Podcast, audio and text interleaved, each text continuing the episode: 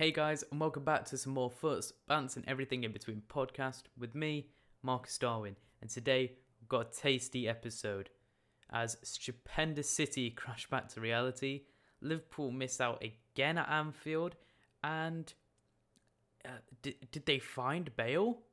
I think I think they found him, and I think he's back. So get comfortable because it's time for some more Foots, Bants, and everything in between.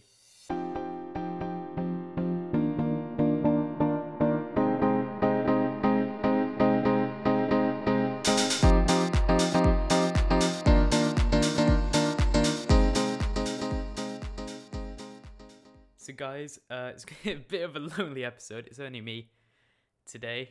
Uh, as you know, Noah's back at school, and uh, Thomas, who was going to replace him for a few episodes, had some things to do. Um, whether that's um, actual things he's got to do, or he's crying about the the city disaster yesterday against the the the red of Manchester because Manchester is red and is well and truly red. Um, we'll we'll never get to hear the truth from. But the the the Premier League weekend has been a juicy one, but we've also had games in the midweek uh, since we last recorded. So I'm not really gonna go into too much depth about them, but we'll we'll cover them a little by little. So City's big uh, game before they came to play against Man United was home against Wolves. Wolves is usually a tough game for for City. Um, City thrashed them four one. And coming into this game, you, well, you know, City on fire. They were. Um, this win against Wolves was their twenty seventh un unbeaten game, I think, and their twentieth. No, this win made their twenty first complete winning streak. Yeah, twenty eight games unbeaten after this game, and twenty one games won in a row. So it started off with a Dendoncker own goal in the 50th minute, in the 15th minute. Then Coady scored in the 61st minute to make it 1 1. Uh, and then City scored three goals in the last 13 minutes to put the game to bed, with Jesus getting two and Mahrez getting one. Uh, so, yeah, it, but as you can guess, it, it was a dominated game from Pep Guardiola's side. 73% possession, 22 shots, 10 on target, uh, 798 passes, 92% accuracy in the game. Yeah, it was a very good game and not not so good from Wolves, but we can understand coming from the injury woes that they've had. Yep, so that game put City 28 games unbeaten in all competitions, equaling their, their own club record of 28 games unbeaten between April and December of 2017. Uh, City haven't hadn't trailed. You know, after this game, they haven't tra- uh, trailed for a single minute of any of the last 19 Premier League games until, of course, what happened this weekend, and that was equally e- equaling Arsenal's competition record of 19 consecutive Premier League games without falling behind, set between December 1998 and May 1999. So coming in, coming into this, in their past 21 games that they, they, they that they've won, because they've won them all in a row in all competitions, they've scored 55 goals and they've only conceded eight. City are one of the three, were just one of the three teams from the big five European leagues, you know, England, France, Germany, Italy, Spain, to record mo- to record more than 20 consecutive victories after Bayern 23 and Real Madrid uh, 22. Bayern Munich was set in 2020 last season. Real Madrid was set in 2014. So, look, City were in fine, fine form coming into this Manchester derby. Man United, on the other hand, we uh, we played at Selhurst Park against Crystal Palace. Now, I've got to be honest with you, it was the most boring game of football I think I've ever watched. And you would expect Man United, with the way that they played this season, well, you can never expect something from Man United um, this season, you know, because we haven't been playing our best football, but somehow we're, we're second in the league. But you know, we we only had three more shots than Crystal Palace in the entire game. We had 11 shots, and only one of them was on target. Crystal Palace had more shots on target. We had 63% possession. We made 600 passes, 86% pass, pass accuracy. But yeah, it was just a nil nil boring game, really. And what's quite sad is that, you know, we were going to go. I f- Leicester yeah, Leicester drew against Burnley um, in the week midweek fixtures, and they also lost three one on the weekend. So on the weekend that they lost three one to Arsenal last weekend, uh, when we played Chelsea, we could have gone three points clear of them, or we could have gone points clear of them. And then when they dropped points against Burnley as well, we could have gone even more points uh, clear of them. But we drew as well. So Leicester draw, we draw. But yeah, so it was it was a boring game. You know, we still sat in second after the after the game. It was our sixth goalless Premier League draw of the season. That's our joint most ever in a season, along with 2004 and 2005 and 2016 2017. Crystal Palace uh, drew back to back Premier League games goalless for the first time since December 2017. So both both sides really, you know, don't really hadn't haven't had their scoring boots on. Uh, this is Manchester United's uh, third consecutive nil-nil draw in all competitions for the first time since October 2015 under Van Gaal. Um, and their third game in that run was a goalless draw against Soho, uh, Selhurst Park against Crystal Palace as well. So uh, as you can expect, Man United weren't weren't in their best of form, and City were dominant, were in dominant form. But this weekend told a different story. So, let me let me set the scene for you here. It's Sunday. People having their Sunday dinners. It was midday Sunday, maybe a bit more than midday. It was afternoon. It was tea time. It was, you know, it was a four thirty kickoff in England, five thirty here in Spain, and yeah, Manchester United, Man City, Manchester Derby Earlier on this season, it was a boring nil-nil draw in the derby. So, you know, going into this game, Manchester United going away against Man City. Man United not in good form, City in good form. You, you are, you're quite you. As a Man United fan, you're crapping yourself in this game. You're trying to really, realistically, you're predicting how much can we not lose by? Instead of having the mentality of how much can we go and beat them by, which is a mentality that we as Manchester United fans should be entitled to, but aren't. Uh, but we haven't. You know, we haven't been given evidence to change our uh, our view on these sort of fixtures. You know, how much can we can we not lose by? How much can, yeah, how how many goals can we prevent going in? Pretty much. That's what I'm trying to say. So then you've got, you know, the lineups out, and I'm looking at the lineups at the beginning of this game, and I'm thinking that this is, it's gonna be quite, it's gonna be a boring game from a Man United point of view. We're just gonna sit back, sit back, and counter attack. I, I say that's boring. It's actually kind of exciting because with teams that actually want to attack Manchester United, uh, the bigger teams, the top six, the bigger, you know, Big Six, the the top of the end, the cream of the crop, if you so, if you so will. you know, those are the teams that want to attack Manchester United, and Manchester United can hit on the counter attack, and that's that's what Ole Gunnar Solskjaer did with this team. The main thing for me, now I didn't know Cavani was injured, so Martial was into the striker position. Main worry for me was that Martial he hasn't he hasn't been on the pitch. Whenever he's played this season, he hasn't actually been on the pitch. That's my personal opinion. You know, he scored two goals against Southampton in that 9 0 win, but other than that, he hasn't. He hasn't really. The second one was I, I didn't expect Dan James to play. I thought Greenwood would have started. But it was very clear why Dan James played, you know, because of the high press by City and so on. So, let's get into the nitty gritty. The game kicks off. Man United go forward. City lose the ball. Martial picked it up in the box, Gabriel Jesus brings him down. It's a penalty in the first minute for Manchester United.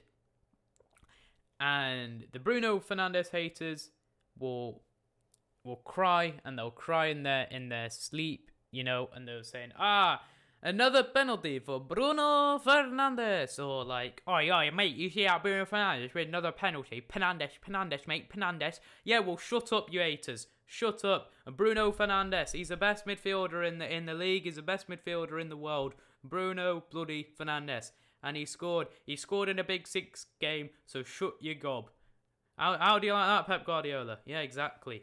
So, Bruno Fernandes inside the inside the second minute slotted a penalty away. Honestly, Ederson was very close to saving it, but he didn't, and it went in. And then, so so for the first twenty minutes after that game, Man United were playing the highest line I've ever seen them play in uh, this this season, especially. Uh, they were playing a very high defensive line. And it was I was thinking to myself, it's only a matter of time before Sterling, Jesus, and Mahrez gets in behind that line.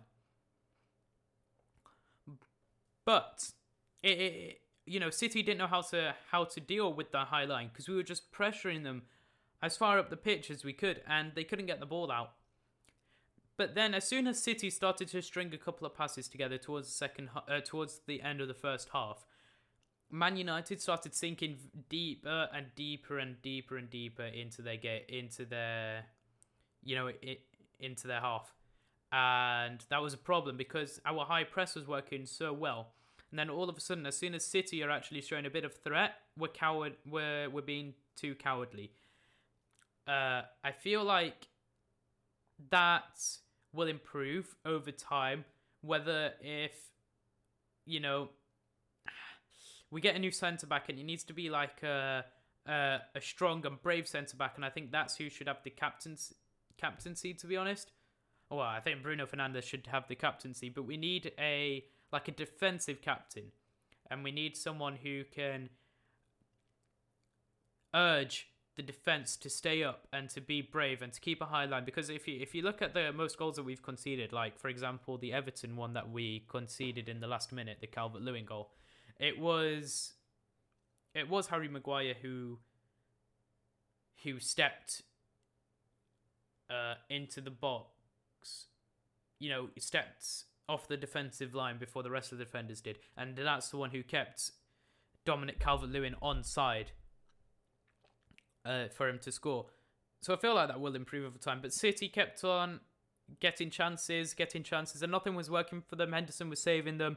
Uh, Man United, once they actually, you know, wherever they were on the pitch, they were very good defensively and they were defending in numbers. It was very good defensive performance. I feel like Wan-Bissaka had Sterling, Sterling in his pocket. Luke Shaw had Mahrez on his pocket, and Luke Shaw. I'm going to say it now. Luke Shaw is the best left back in the league this season. He is. Luke Shaw is the best left back in the league this season. And you know, he's the only player at Manchester United who's showing consistency. He's showing proper consistency. You know, I'd say, okay, maybe Fred McTominay as well, showing consistency. But Luke Shaw. And he finally got the goal that that's you know, he's finally been awarded a goal that he's so deserved in this game. It was a throw from Henderson. Luke Shaw chests it, controls it, runs into into City's box, gives it to Rashford. You think Rashford's going to come back and shoot on his right? He comes back and then passes it to Luke Shaw. Luke Shaw takes a box and boom, it's it takes a touch and it's 2-0. The game's over.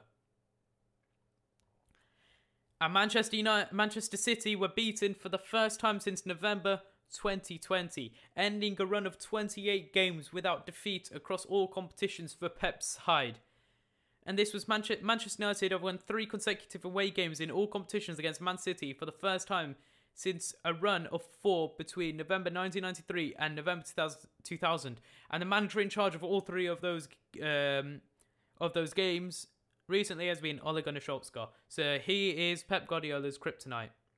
And amongst managers, Manchester City's Pep has faced more you know, uh, they have faced more than three times across all competitions as um as a top flight boss. Ole Gunnar Solskjaer is the only one to beat um, Guardiola more often than he has lost to Guardiola.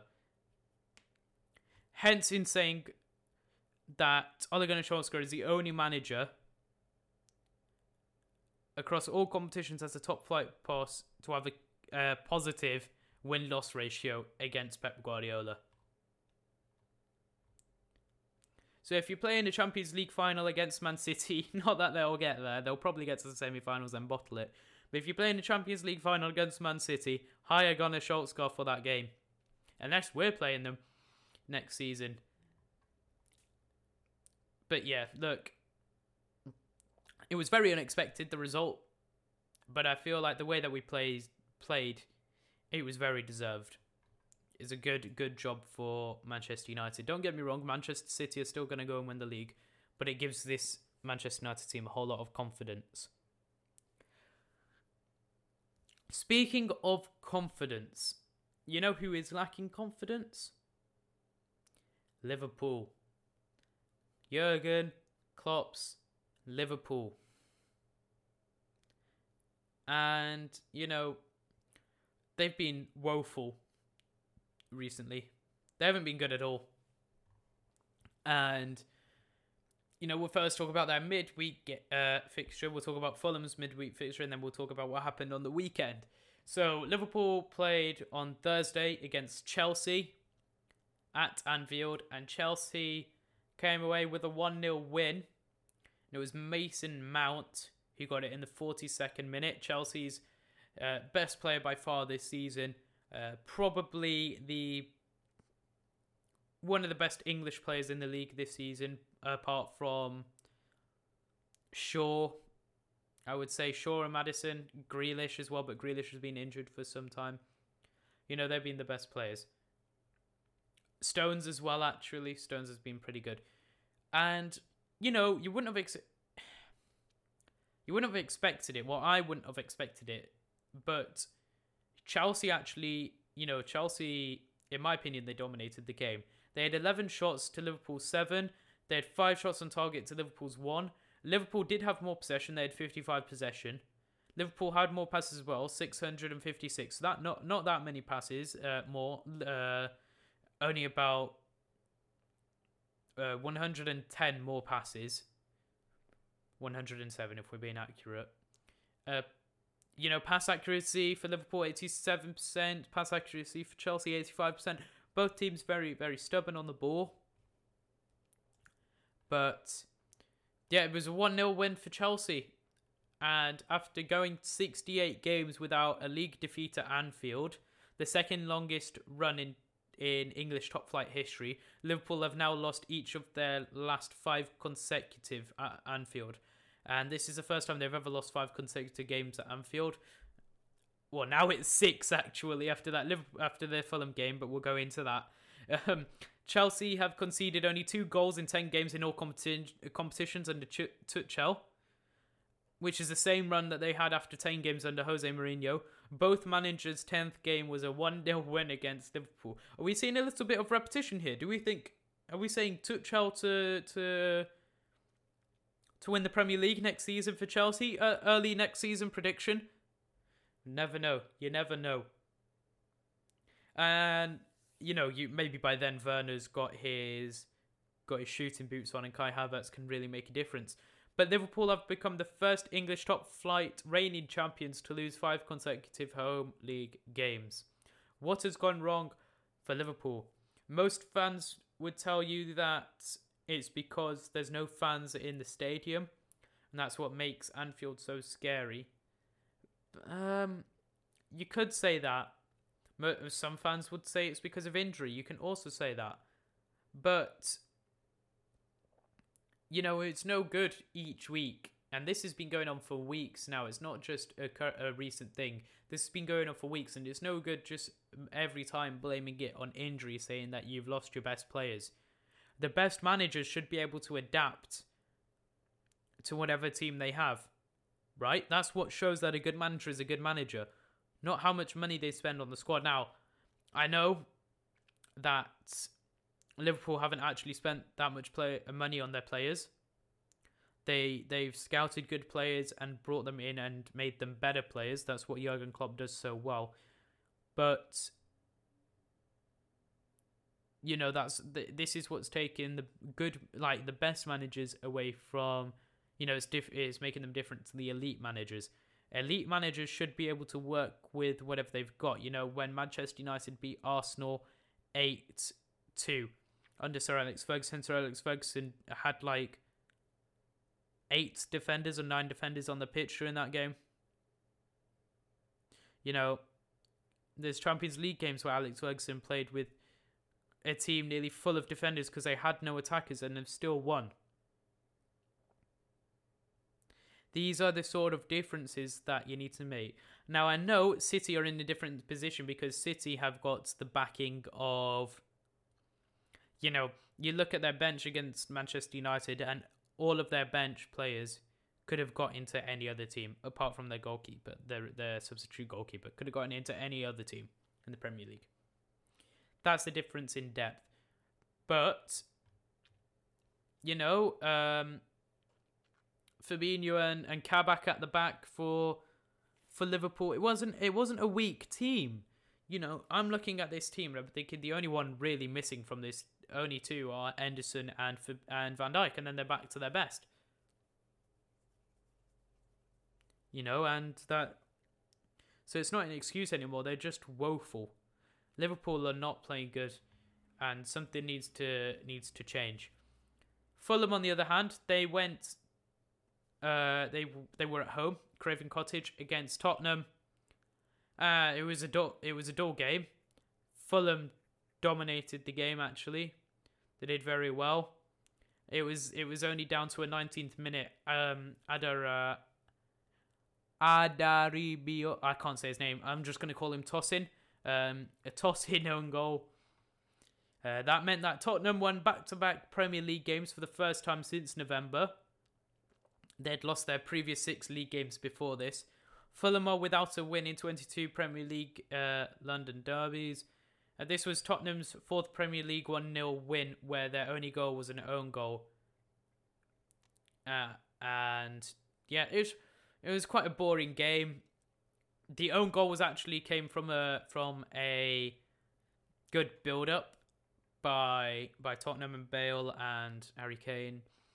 But there was a bit of a handball a little handball um, news here as you know there was a clear was it a Liverpool defender oh no Tottenham defender cleared the ball and it hit a Fulham striker's arm when it was next to him, bounced off his arm and went to a, top, a Fulham player and they scored. And it got ruled out for a handball, even though the, the Fulham player could have done nothing about it. So another handball incident. Remember last week we talked about it with Chelsea. Now this week with with Fulham, but they are changing it as of July or June. They are changing the handball rule. Right, so Liverpool Liverpool Fulham on the weekend at Anfield. Fulham came away with a 1 0 win, a Lamina, Lemina goal. Uh, Liverpool dominated this game, like thoroughly dominated the game. But you know, it was it was a free kick that came to it. The keeper punched away. It came to Salah. Salah didn't know there was a player behind him. Lamina smothered Salah and popped it in and it was a goal. And Liverpool have now lost uh, consecutive home home league games, six consecutive home league games, which is their longest ever run. They're the first side to lose six home games in a row in the Premier League since Huddersfield Town uh, 2019, who have lost seven on the row. Seven on the row, seven in the row, seven on the road, and seven at home. Seven. I'm just going to say seven at home. Fulham are unbeaten in the last eight Premier League away games, which is their longest run without defeat on the road in their top flight history. And Liverpool's six defeats at Anfield, six league defeats at Anfield in 20, in this season, is their most in a single campaign since 1953 to 54, when the Reds finished bottom of the table. Unfortunately, from a Man United perspective, we're not going to see that, but you know we are we are seeing something woeful. And what what does this mean for the table? I'll tell you what this means. It means that Liverpool right now sitting in eighth with two t with West Ham, Tottenham, and Everton all with games in hand above them. So Liverpool are really, really, uh, and the team behind them, Aston Villa, have got two games in hand, and they're only three points behind. Arsenal below them have got one game in hand, and they are they're seven points behind. So really, everyone's getting close to Liverpool. I I predict we're going to see Liverpool probably ninth at the end of this season. Now it's really not looking good for them, especially with the form that West Ham, Tottenham, and Everton are in now. And as I'm recording this, Everton and Chelsea are playing. What does this mean for Fulham? It means, you know, I'm the only one who said I think Fulham are going to stay up this season, and they're very, very close to doing this. They're on equal points with Brighton, who are in 17th. They are on equal points with Brighton, who are in 17th. But Brighton do have a game in hand. So if it, eh, let's just say Brighton lose this game in hand, then then it's on. Then it's on. I'm I'm predicting it. Fulham are staying up at this season. I'm telling you, it's either Newcastle or Brighton who are going to go down. I don't really know anymore because Newcastle have also been woeful. But Brighton are strong contenders. They're strong contenders to go down. Are they, what, what, does that does that make them strong contenders or weak contenders? Because surely for me, strong contenders are someone like Manchester City, you know, who are, who have practically won the league already. So can you be a strong contender to be relegated, or can you be a weak contender to win the league? Let let us know on our Twitter. That's Futs and Bants Pod on Twitter, or on our Instagram. You can DM us or comment on our on our latest post at the Futs and Bants Pod, or join our Discord. Uh, the link of that will be in our social medias. So, yeah, uh, the only other thing I want to cover in this podcast is a bit dry because it's only me here and I've got, you know, I had a very salty dinner, so my mouth is a bit dry. But I think we go as our as our closing team. We'll talk about someone who's also dry. We'll talk about Crystal Palace. You know, boring Crystal Palace. Yes, I know we drew nil nil against them, but we're also quite dry. Now, I said at the beginning, I said in the introduction, the Welsh Dragon is back. Gareth Bale is back. Gareth Bale got two goals in this game. Harry Kane got two goals. Cheers. Cheers, Bale. Son's crying now. Son's crying. Harry Kane and Bale have made Son cry because Harry Kane and Son partnership, it feels like Son probably feels like Harry Kane is cheating on him right now with Gareth Bale because I tell you what, this partnership has just gone for Tottenham fans. Dele Alli is back. Son to his best. Kane to his best. And now Gareth Bale to his best. Really? Wow. This is scary. If they had any other manager than Jose Mourinho, I'd be worried. But they have Jose Mourinho, so I'm not worried. And they also have a really crappy defense you know, if they they buy a couple of defenders in the summer, then all of a sudden we're looking at a very very strong, very very strong Tottenham team. Also, Bale looks happy here that he's actually getting game time than he did at Real Madrid, so perhaps we can see a permanent transfer for Gareth Bale.